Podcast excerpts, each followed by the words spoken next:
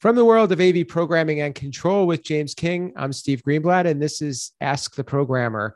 Hey, James, I'm glad that we're back, and I'm looking forward to another good discussion about how to support programmers.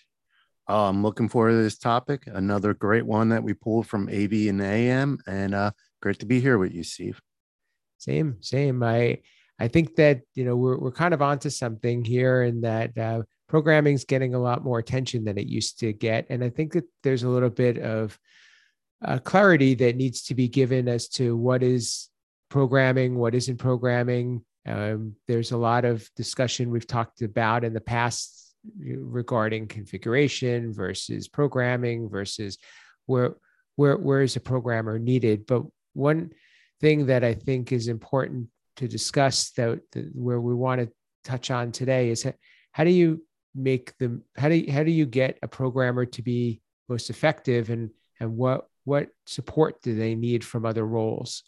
Um, th- this could be in the field knowing how to to interface with the programmer but it also can be from other areas from uh, project management from um, from a, the engineering or design phase.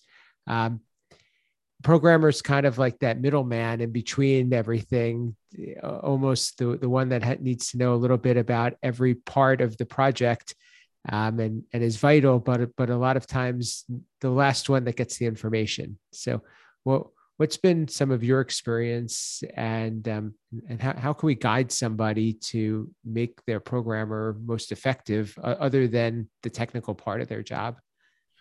Um, i would say a very um, detailed scope of work for the programmer is key. Outlining what needs to be done on the programming side, because if you leave it very vague, the programmer has a lot of paths they can go, and it may be the wrong path, even though they get to the end result. It may not have the feel or the experience that the user fully wants. So getting the full details and a detailed scope of work on the programmer would be what I would say probably the first step that's really a good way of supporting your programmer. Um, because programmers like to be creative. They but if you put them in like I hate using this term, but you put them in a box or put them on a leash, then they're a little more focused and they can get what needs to be done. If you give them, hey, just go out and have fun, you don't know what you might be getting. So if, if we dig a little bit on that, and, and it, it it's an interesting topic because we, we have had a show where we talked about scope of work. Um, whose responsibility is that? It, eh, because a lot of times, in my experience, the programmer really is given some requirements and then they come back with, okay, this is what I plan to do, or they're just said, go do it. Um, so, so is there a particular role or someone that needs to be responsible there. And and if so um, i think defining the parameters too is important because no matter it's very hard to define a scope of work for for a programmer if you're not a programmer. Yes it's definitely uh, hard um, to do that. I would say that's where you kind of if you have a good uh, project manager that would be i think a really good partnership and key to leverage there. Um, I I made this comment on the AV in the AM. Like your project manager should be like your coach in a, a sport. They oversee everything. They come up with the game plan. They keep everyone on task. That's your project manager, and building that relationship with your programmer and your project manager, you can get that detailed scope of work that you need to do and keep everyone focused. So, so if we go to the other side of the the coin, um, you you get a good scope of work, you write your code, and now you need to be able to make everything work properly, knowing that you're the last one in, usually the one that probably has to turn the lights off, as we've said before on and um, other discussions, uh, but the one that's responsible for being there to say everything works properly, whether you're in person or virtually. Um, what are some other supporting roles that can help make that happen? Because it's despite the fact that the programmer a lot of times is the one that the buck stops with them, they can't really always control the the whole situation or the the environment around them. Um, that's a good one. I would say, especially if they're remote, having a good lead technician who understands programming and i don't mean they can sit down there and write the program itself but they understand what it takes and the process uh, would be very key um, on site i would say having a reliable tech may not need to be a um, lead tech but a reliable tech where I know a lot of time is wasted of programmers who they're at their computer, they're they sent their code, they're testing. Oh, something's not working. Let me get in the back of the rack and check the wiring. Well, if you already have someone who can be back there checking all that, that speeds up and the process and doesn't waste the time of the programmer or even the tech who are in the field. So it's almost like a partnership, I would say, uh, there. Yeah, I, I you know, I've been got into this way back when when control was a nice to have, not a not a must have, and and at the time the the control systems were were were something that was an add-on. So it was important if you install the system that you're able to get it to work manually. And I think that that a lot of times has been forgotten. Now, it may not be as easy as it used to be because everything used to have a front panel. Everything used to be made to operate standalone or operate uh, but by by its um, its own controls. But uh, some of that has been lost in in uh, as the years have gone on in thinking that I can only make this work with control. So if the control isn't working, then I'm stuck. And and I think having somebody who is installing a system and is able to pass signal and verify that the system is operational without ruling out the control system that's that's a pretty solid tech or or field engineer or project manager that can say that I know confidently that the system is installed properly.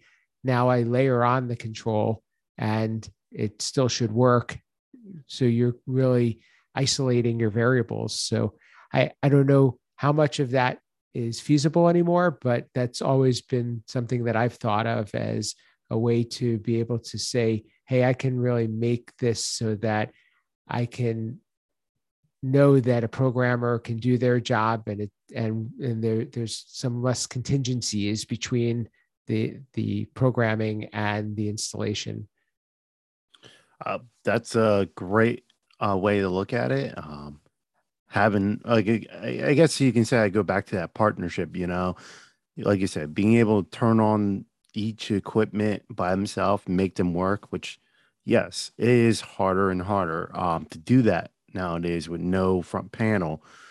But the caveat to that is most of these systems, especially the network ones, have a web interface. So yeah, you don't have a panel, but you can still access it from the web. And you know, even amplifiers nowadays, they you can send a tone gen right from the amp to make sure your audio is working. Um, so having someone who knows all those steps, who can verify, yes, it, the video is going through, and yes, the audio is going through, and rule those out oh, is vital. So, um, I, I w- with that said, is um, what are the skills I think that somebody would need? Because it sounds to me like we're saying that techs, and, and this is something that came up too in, in an AV in the AM conversation. Uh, what, what are the skills that a tech needs these days? Because do we expect that they can do some basic programming? Can, do they just need to be able to run certain software, networking? Um, like you said, they you know being able to get in and configure a, a piece of gear uh, there there they're definitely a lot more um, expansive skill set than used to be the case in in uh, with a tech that was just con- considered an installer, not necessarily somebody who was a, a, a uh, computer guy, let's say, or gal. Yeah, I would say you're you're looking nowadays at a someone who's more of an IT tech, as I always go. AV is IT. Um, someone who can sit there and understands the whole digital workflow. Um, like AV is big on signal flow, especially in the analog um, world. Well, now that we're in the digital world, you need someone who can almost process the whole digital workflow of how these things are being processed down the line. Um, I, like they don't need to know that the full stack, but be able to say, okay, this is the digitally way the signal is passing through the system and follow it through and hitting those areas key. So they have a wide range of skills. You know, they have to understand some networking, they have to understand some programming, some basic troubleshooting, um, as well as installing and termination and all that stuff. So they have to be a master of none, but know a lot of trades. and and I'll, I'll point out too, because I think you put together a really good list there that knowing programming is is one requires knowing syntax and requires knowing a particular platform just being able to send a string to a to a piece of equipment is is a different is is a real difference there and that and and that is a little bit of uh, clarification because uh, there there's um, programming is is more involved than just sending strings to to equipment. But but nonetheless sending strings to equipment you need to know what the right string to send and you also have the to be able to know the right tools. So it's um i i think what you defined is the qualities of a real good lead tech and somebody who could be a real asset to to programmers um, i'd be curious to know what what others think about that and how um, how, how can we what, what does it take to properly support a programmer and what what are some of the must-haves or the, and the nice-to-haves? I I agree with you there. Um, one comment I have to make is now that listening as we're talking about this is I'm kind of the word programming has gotten to me as a ugly um, word, almost like these people who say hacking, like oh, someone goes and creates an account on Facebook with your name. Oh, my account has been hacked no, your account has not been hacked. like that's a completely different. This the term hacking has become uh like the uh, tissue and uh, cleaning it. It's used for everything when it's not true hacking. And I think programming is kind of getting the same realm as, you know, oh, I took a universal remote and I captured the IR. Now I'm a programmer. No, you're not a programmer. Um, so it's understanding the difference there is key. Like you mentioned, the programmer is more the syntax, but understanding the logics of what a program goes through makes a valuable lead tech. Yes, good good clarification, and I, I, I like that that thought process there, and um, it, it is important. Um, and and I've always thought that being a lead tech can be a good um, stepping stone to become a programmer, but but it does require a little bit of a different mindset. So it's it's just something that that that, that clarification is pretty important. Um, I think that's a, probably a good place for us to wrap this. Um, but I would like to hear more about uh, what what the audience thinks about this co- topic and and this discussion, and and if there's there's more that that can be added here. Um, James, how can people get in touch with you and uh, continue this conversation and learn more about what you're up to? Um, great way to get a hold of me. It's on Twitter, uh, AV underscore James King. I'll be out there on uh, Sundays with AV and AM, or I'm actually on Twitter almost daily. So definitely uh, hit me up on there. Let me know what you guys think. You can also get me on LinkedIn, not there much. As well, I uh, write for the Higher Ed Digital Magazine, where I write the IT and AV column that comes out monthly. And make sure you check that out. And for me, you can reach me at Steve Greenblatt on social media. I'm mostly active on LinkedIn and on Twitter. I also write for AV Network and my company blog at controlconcepts.net.